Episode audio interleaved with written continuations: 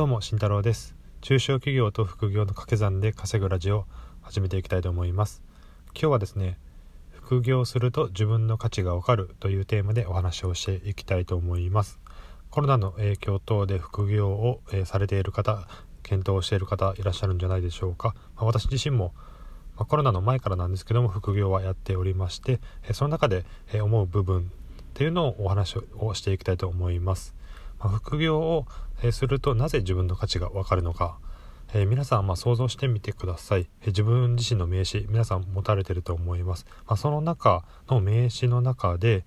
自分の今所属している、会社の、え肩書きというのをまなくしてみてください、えそうすると自分自身の名前だけになりますよね。そして自分自身でまた自分のことを PR するための肩書きっていうのを書いてみてください。皆さん書けますでしょうか？私自身は、まあ、今もなんですけどもなかなか書くことができないのが、え現状です、まあ、というのも自分自身の価値っていうのは名詞ではあるんですけども名詞上はですね。ただその価値っていうのは私自身ではないんですね。自分自身ではないです。どこに価値があるのかというとそれは会社ですね。会社の価値が、えー、名刺の中にあるというだけです。なので、えー、会社の肩書きそこをなくしてしまえば自分自身の価値っていうのは、えー、途端になくなってしまうんですね、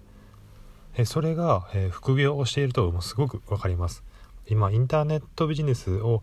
まあ、した時でもそうですしまあ、ツイッター上で、えー、自分にいろいろ発信をしていかないといけません。ただ、えー、そこに会社の肩書きなんていうのは基本的には関係ありません。自分自身がやったこと経験したことスキルっていうのをどんどん発して発信していくわけなので、まあ、自分自身の価値が問われます。では副業のもしアルバイトをしたとします、えー、本業の、え仕事なんて正直、まあ、関係ありません。そこの場所で何ができるかあなた自身が何ができるかというので価値が、え決まってきます。なので副業をするともう会社とは分断された自分自身の価値、まあ、そこを見つめ直す機会にもなるんですね。そうなっていくと、え、なぜいいのかいいのかというか、え、そうなっていくといいことが起きます、え、それは自分自身、まあ、おそらく焦るんですよね。私は、まあ、なかなか会社以外の部分で価値っていうのはなかなかまだない状態です。それは非常に、怖いなと思ってさらなる、スキルアップのためにいろんな勉強をしたりとか、いろんな、こういったラジオの配信もですけどもいろんな挑戦をどんどんしていこうと、最近決めていろいろ動いております。なのでそれをその副業をしなければそこの、状況っていうのが